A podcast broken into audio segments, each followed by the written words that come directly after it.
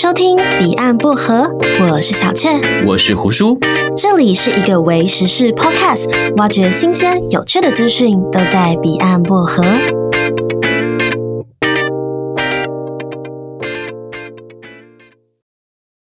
我们今天的主题其实是要讨论，当今天如果有外籍人士要来台湾工作，甚至是永久居留、移民的话，那我们该如何应应？有哪些缺点跟优点？在这之前，先请胡叔分享一下，你上次去香港是一个礼拜前的事情吗？是的。对，在那边你有没有看到一些值得跟大家分享的东西？这样子说了，那时候我去香港出差，然后我忙了一两天之后，我就给自己放一天的假。嗯，然后那一天呢，我。在香港岛跟九龙那边，嗯，我就真正把它全部都晃了一圈，只要有地铁到的地方。那么我第一个去的是理工大学，哇，香港理工大学。你第一站就去理工大学？对，因为我刚好住它对面。哇塞，走路就到了，过马路就到了。好，我去的状况是，现在整个校园是已经封锁起来。嗯，就是完全进不去。我在周边寻找入口的时候，所有的入口，不论大还是小，都有一帮黑人看守着，要不然就是印度人。为什么会特别请这些外籍人士来当保全保镖？对，呃、很妙哎。其实我当时想法也觉得为什么会这样，可是我觉得蛮合理的。嗯，因为他们没有政治立场。哦、呃，因为他是外国籍的人，香港跟中国的事情，他们也没有什么义务去干涉他，他就是打一份工作而已。这让我想到外籍佣兵这件事情。哎，可以这么说，他就是拿钱办事，就这么简单，他没有其他的思考，付出。他的工作专业也就是这样子。这代表香港面临警察的人力短缺吗？我是觉得说，他们要的只是非华人就好，这样子就会撇除掉所有政治问题。那是不是警察人力短缺又是另外一回事？毕竟这个我也不知道实情，我也不敢乱说。嗯，嗯，但你是观察到了这个现象，这样。是的，是的。好好。然后呢，我在理工大学绕的时候，外面所有的入口，除了有他们在看守之外啊，所有的入口。被挡住，然后入口旁边所有那种小矮墙、灌木丛，全部都被大型的塑胶围篱里面灌水，全部挡住。塑胶围篱灌水？对，就是我们一般在马路上看到那种塑胶的，有没有？它里面是中空的，里面可以灌水的那一种，就是有重量，把人挡住。Oh. 而且那个是我们一现在在马路上看到，大概是五倍大，就很高。哦。呃，我看大概四百多公分吧。哦。那对，蛮蛮高，三四百公分左右，就一层楼，一层楼高，或者是半呃，大概三分之二层楼这样子。在主要的出入口区，不，整个学校围起来，整个学校围起来，对，很长，就像在施工中那样子被围起来。对对对对对。好，那我光走理工大学这样走一圈呢、啊，走了一点二公里吧。嗯，因为我是绕着它外围很大一圈这样走，都没有人吗？一路上。我大概只有看到十个人不到，呃，那边的地下道又很多，嗯，所以我通常就在地下道里面钻来钻去，嗯，然后都没有人。去完理工大学的隔天早上，我到旺角。旺角是一个什么样的概念？就是像台北的西门町、嗯，东区那样很热闹的地方，然后很多的商店，嗯，然后观光客会过去，然后里面会有一个波鞋街，波海街就是卖鞋子，波就是足球或者是球啊，所以他们叫波鞋街。那还有叫女人街，女人街就是卖一些小玩意、小杂物这样子，嗯嗯，对，那就是观光区。在当时路过地铁口的时候，我就看到非常多的武装警察。你的武装警察是指？OK，哦，我会 po 照片，我看一下照片。你不是看过了吗？我看一下。哦，没有，我没有看过。我就看到这些武装警察，然后持着防卫工具或者是镇压工具，有盾牌，我看到了。对，有盾牌，然后还有烟雾弹，还有身上还有警棍、护具啊，一些护具。对，还有面罩、防毒面罩等等的，这是防毒面罩。哦，对耶，所以还是非常被重的警备所看守的一个区域。是的，是的。好，看这个天色也不是特别晚，大概是几点的时候去绕的？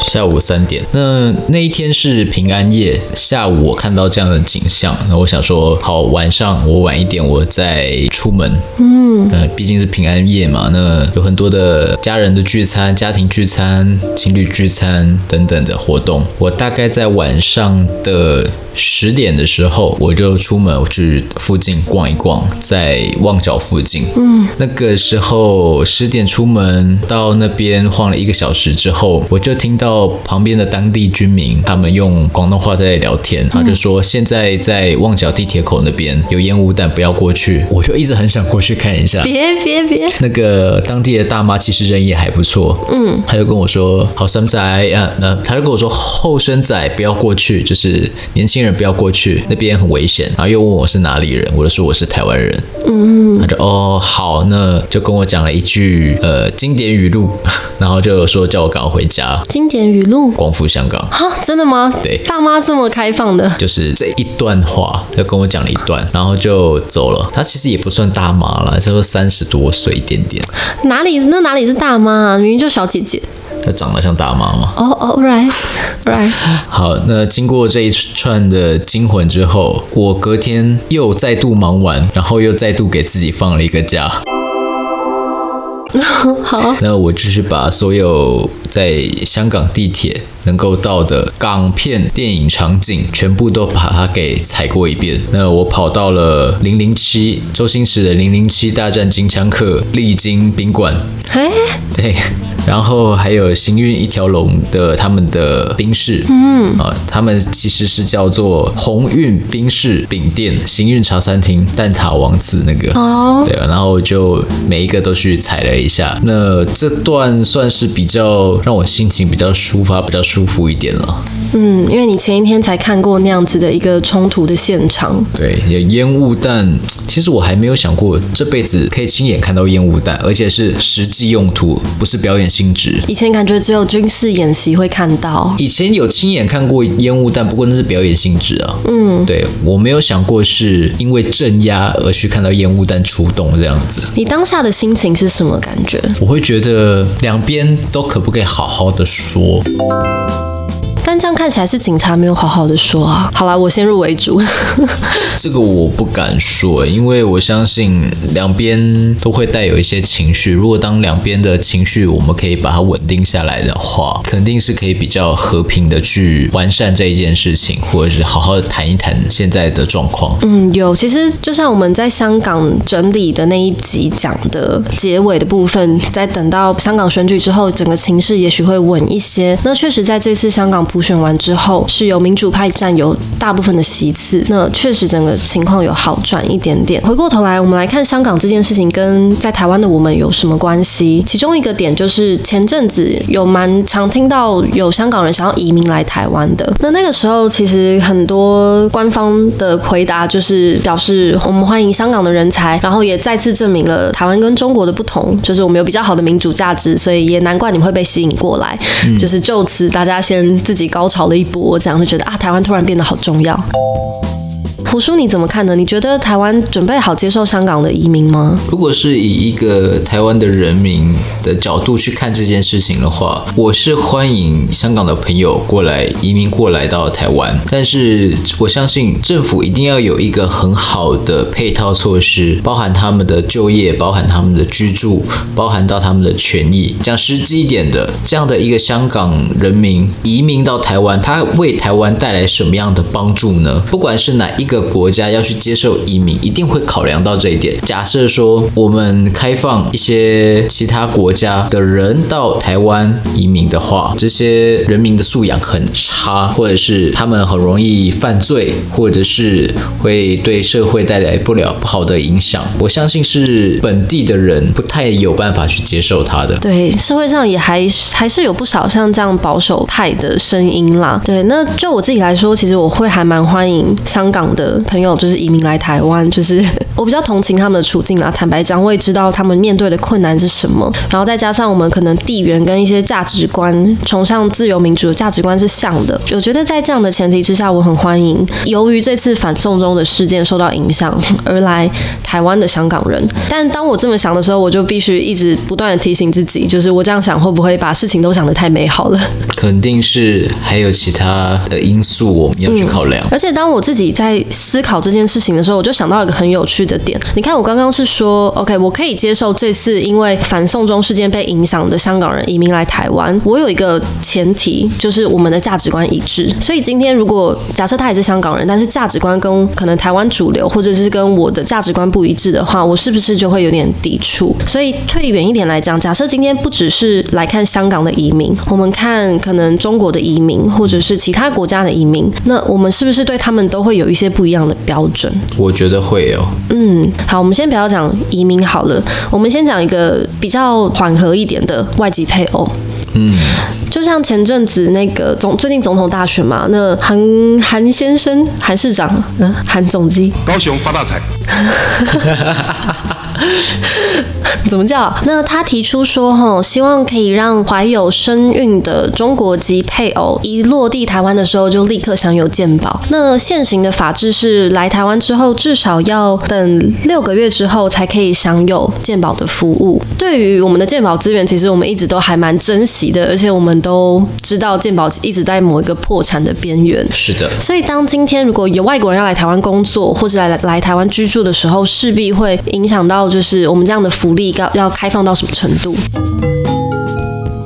对不对？你就会开始发现，虽然就我自己本人，我会很想要去接纳，不论是难民或者是喜欢台湾这块土地的人进来这边生活，呃，对，进来我们这边生活，成为台湾的一份子，但又不得不考虑到这样的社会福利跟一些现况的难度。然后我自己就觉得啊，我们是不是可以想一个办法来解决这件事情？我觉得就是保持原样就好了，因为毕竟我们台湾的人民缴了这么多年的鉴保费，那鉴保其实也一直都在赤字当。当中，嗯，开支很大，那你也知道破产边缘嘛。既然都在一个破产的边缘，那是不是应该要节流一点？你看哦，假设我们现在台湾人要去美国工作，那我们有美国的这些医疗福利吗？其实是比较难一点的。你要取得当地的 permanent resident 或 citizenship 才可以享有更完整的国家福利。其实，如果说移民过来的话，我自己的想法是，假设香港的朋友移民过来到台湾了，那是不是要在这边工作到某一个时间，他可以拿到台湾的身份证，并且有缴交合法的税用？相信我们大家会很乐意说，OK，你有缴税，那你用我们的医疗。资源或者是公共资源，我都 OK。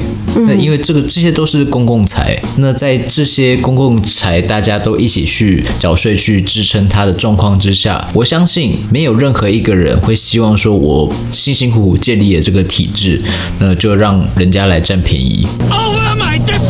假设这些移民他们是真的有难处，没关系，我们可以给他们一段时间，这些我们给你们支援帮助，我这个我 OK。可是这个支援帮助，嗯，但它不是长久的，就变成说你要付出相等的劳力也好，相等的贡献也好，去取得这些资源，我觉得这是非常合情合理的。就像是一个家庭里面有爸爸妈妈，还有两个小孩，嗯，那家里的家事是不是大家一起来分工？那有的是 OK，爸爸负责赚钱，妈妈负责整理家里，小朋友呃回去会去帮爸爸妈妈忙哦，去帮家里顾店，或者是帮妈妈打扫家里，这个就是一个对，这这个就是一个分工。那分工共为这个家去贡献他整个家庭的维持运作，这就像国家一样，一个国家他要去维持，那就是所有的人民我们要去为这个国家贡献，哪怕是缴税，哪怕是义工，哪怕是提升社会的福利，或者是让社会更好，都是贡献。我相信很多人是呃愿意去用开阔的心去接纳外来移民，毕竟他们有难。我们也很友好的要去帮忙，但是相对而言，凭什么呢？今天如果有一个人来你家敲门，就跟你说：“哎，我没有饭吃，然后也没有水喝，我也想洗澡，我也没有地方睡，那你可不可以收留我？”那如果是我的话，或许去，我会觉得说，哦，你好可怜，那我让你住个三天。那如果你想要在我这个地方长住下去的话，你就要为我工作，很合理吧？食宿交换，嗯，对，这非常的合理。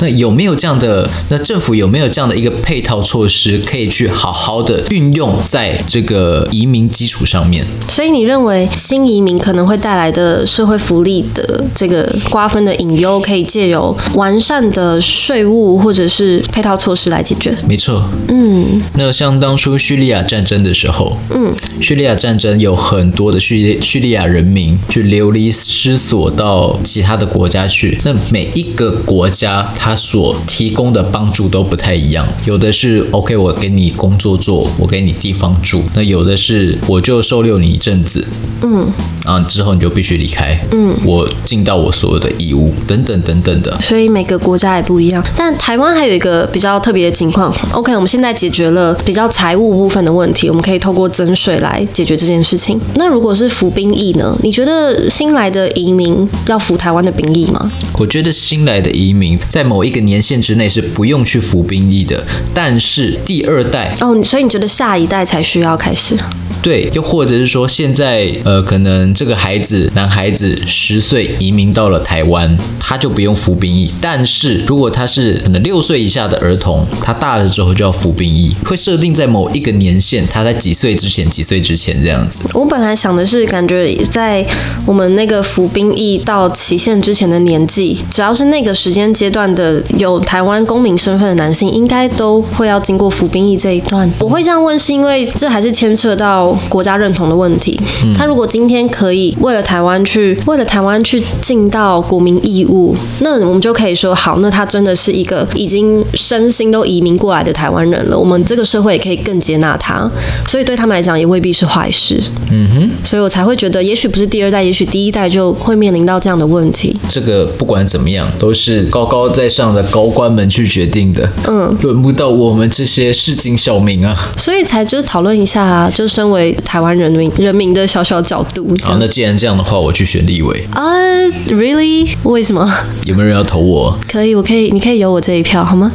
从头到尾就有两票，你一票，我一票，耶、yeah!！鹏鹏再一票，三票。猫有投票权了，可以啦。呃，好吧。他是彭总哎。All right。毕竟香港移民过来的这件事情也没有那么的明文去定定，不如先来看一下其他的国家对于移民政策它是什么样的一个做法。那我先分享一下，我在二零一七年的时候刚好从澳洲毕业。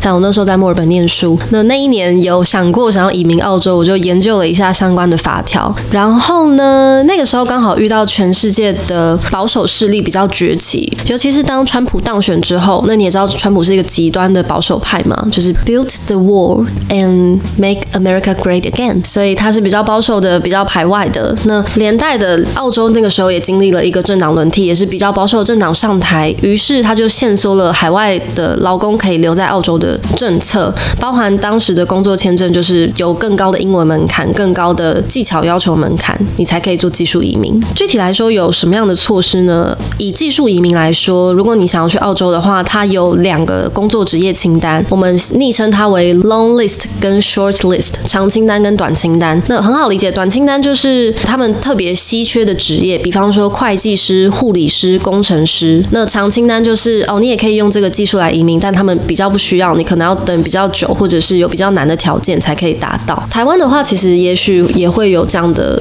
做法，在未来，就是我们可以先理清楚我们的产业到底需要的是哪些人才，然后再开放他们去做这样的技术移民。我们需要的是有脑袋的政治人物。哇，这可能全世界都稀有哎。其他国家我不一定了，但是台湾的官员真的是很棒，很棒，超过一百分。所以我们都需要一个合理的移民政策。嗯，但是呢，我还是有看到一些比较不合理的地方。嗯。除了长清单、短清单之外呢，如果你想要更快速的移民，有些加分条件，例如你自愿到澳洲比较偏远的地方去工作个三五年，这样就可以再达到某一个加分条件。那那些偏远的地方是真的很偏远，就是可能称不上是城市，只是村落或乡镇等级这样，但他们也希望用这样的方式让劳工人口可以流到他们偏远的城市，帮助当地的产业。但是在偏远的地区，你自然没有比较好的工作机会，也没有办法进到比较知名的公司，所以你个人的前景发展就有可能会比较受阻。所以这是没办法对 overseas worker 稍微没有那么好的地方。还有另外一点就是，如果你是当地的澳洲当地公司，你要雇海外员工的话，你必须要缴一个海外员工的税给政府。那政府会再拿这笔税金去培养同样的工作需求的人才。举个例子，假设我要去做设计师的话，当地的公司一旦雇佣我，他就必须缴一笔税，让澳洲政府可以培养澳洲当地的设计师，然后在未来可以取代海外工作者，也就是我的位置。对，这样听起来，那个时候当下我就是有点小小难过，想说哦，所以我就就是我在成为当地的社群的养分，然后让他们未来可以在我身上长起来，这样。然后那个时候就有点啊，我就是感觉很努力，但只要我不。是澳洲人的一天，我就还是比较次等公民一点。那我打一个比方啊，你就是螺丝钉工厂里面的一个螺丝钉，你现在被安在机器上面，你正在制造更多的螺丝钉。然后当这些螺丝钉制造出来之后，你就会被换掉。嗯，对，可以可以，这个比喻还不错。在我觉得有一点小失落的同时，你转过来想，假设今天我们在台湾，然后假设我们今天制定了一个政策政策说，好，今天只要是中国人，他要来台湾工作，他就必须缴税来培养台湾本地的劳工，好不好？对于国家来说，或者是本地人民来说是好的，是不是听起来又很合理？所以全部都只是观点的问题。没错，只要是既得利益者都会觉得很棒。我得说，这真的很两难，因为我刚好有体验过呃移民者的感觉，也体验过就是别人想要移民移民来我国家的感觉，然后这其实就很微妙。我要怎么样在保持一个公平又人道的情况下，又可以让两边的人都很开心？我们再来看看其他国家的例子好了。除了像刚刚讲到关于工作机会啊、社会福利这些，我们都非常在意的问题，还有一个是我自己最在意的是文化价值跟认同的问题。啊，如果你今天要移民去荷兰的话，除了语言检定之外，他会特别再考一个叫做公民融入考试。那他在考的就会是一些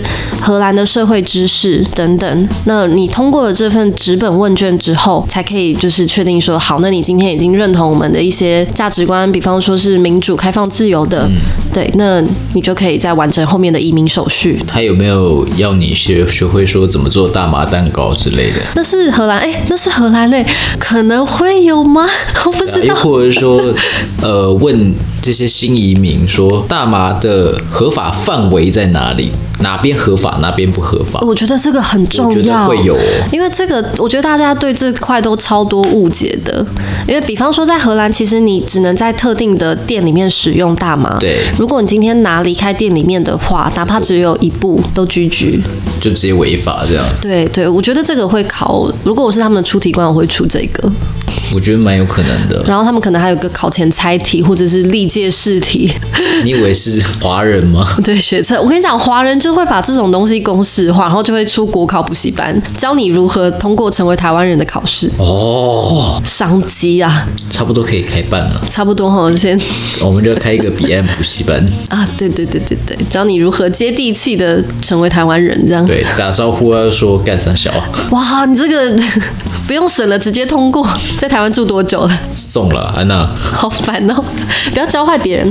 好，那我这边有找到一些他们的融入考试的题目。他们这些公民融入考试的题目，就荷兰当地人而言，他们都觉得这些题目有点神奇。就也许是当地人也不知道标准答案是什么的，所以就可能还在讨论吧，有被诟病这样子。比方说，有一题是：当你今天到荷兰人家里做客，如果只剩下一块饼干的时候，可以拿起来吃吗？不行啊。那如果是大麻饼干的话？可以啊。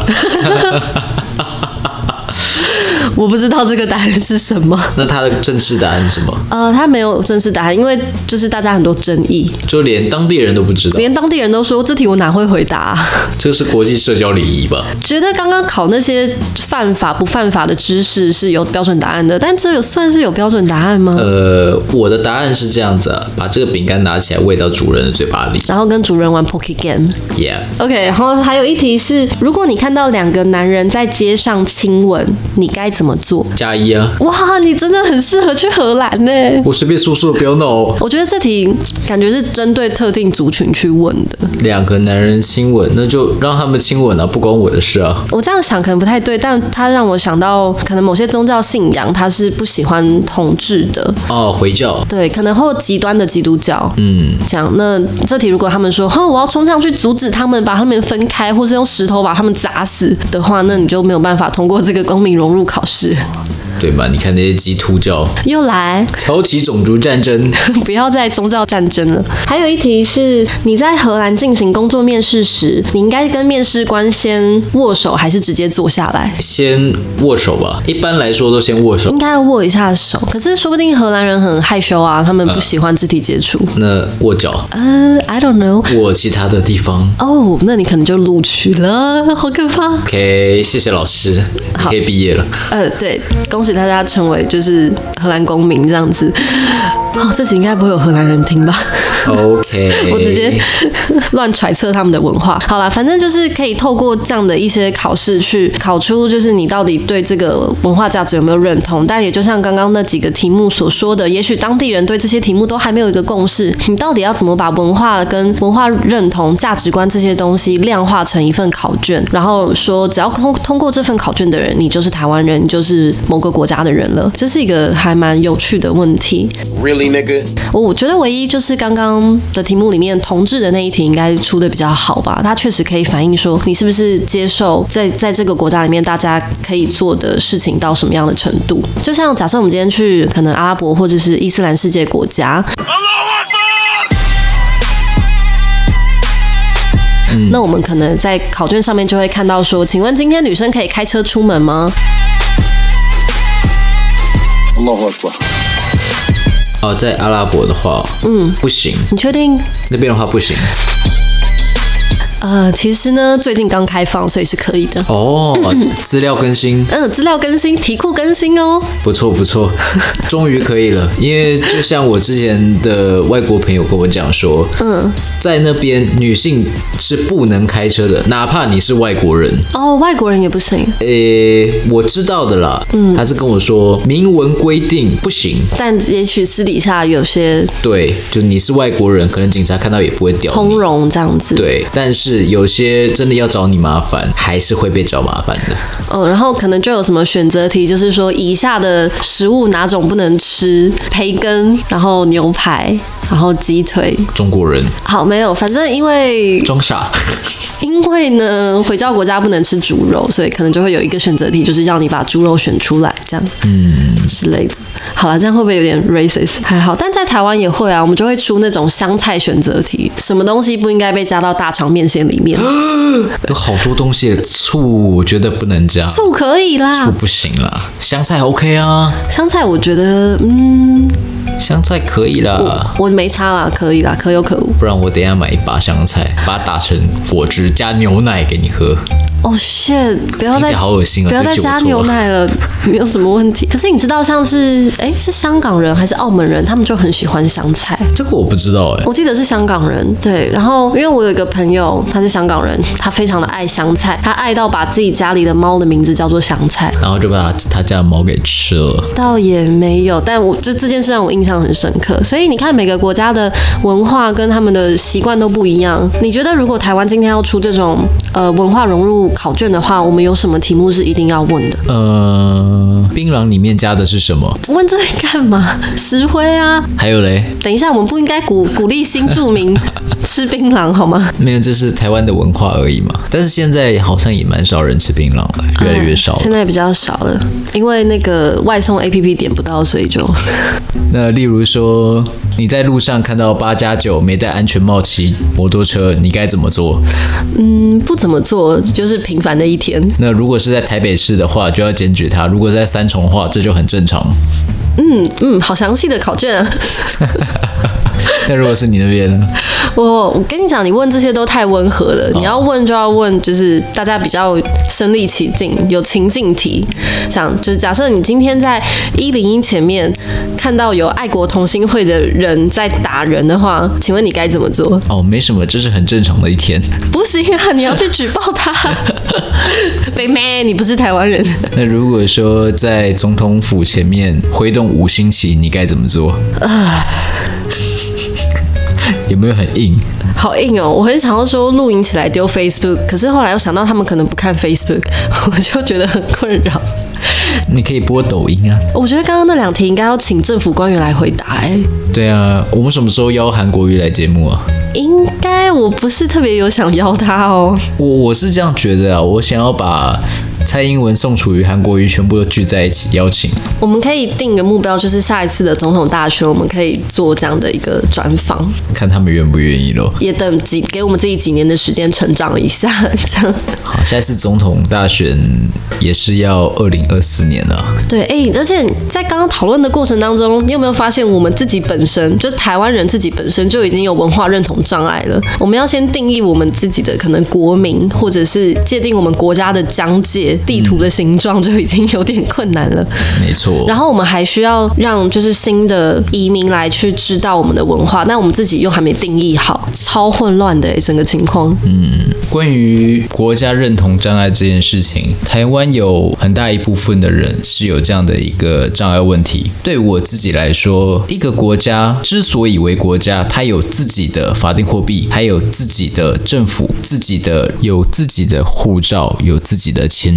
那当这些完全成立的时候，这个地方再取得一个世界的认可，就可以成为一个国家。台湾的状况是很尴尬的。当初在老蒋的时代，那时候退出联合国之后呢，很多的国家已经没有那么明确的去表示说台湾是一个国家，但是还是有很多的地方暗喻的去表示说台湾还是一个国家。那其实当我们现在的状况来说，我们有自己的法定货币，我们自己有自己的护照，这些护照在国外也都是可以用的。那有些国家我们甚至用个签证，我还是可以进去，那是大家都认可的。我就觉得我们不用国家认同障碍，台湾就是一个非常好的一个国家。虽然台湾的社会福利在世界之中呃已经算是不错了，但是台湾的政府官员智商也是世界数一数二的。希望希望朝一日可以出现一个厉害的、明智的。贤能的领导人引领台湾，让台湾可以变得更加的美好。比起这个，我更希望是每一个台湾的人都可以有自己的 critical thinking 批判性思考，然后大家一起来共同监督这个政府。对，因为你要是希望一个英雄的话，那我觉得那是已经有点过去式的政治的一个期待。所以就是每个人都是英雄。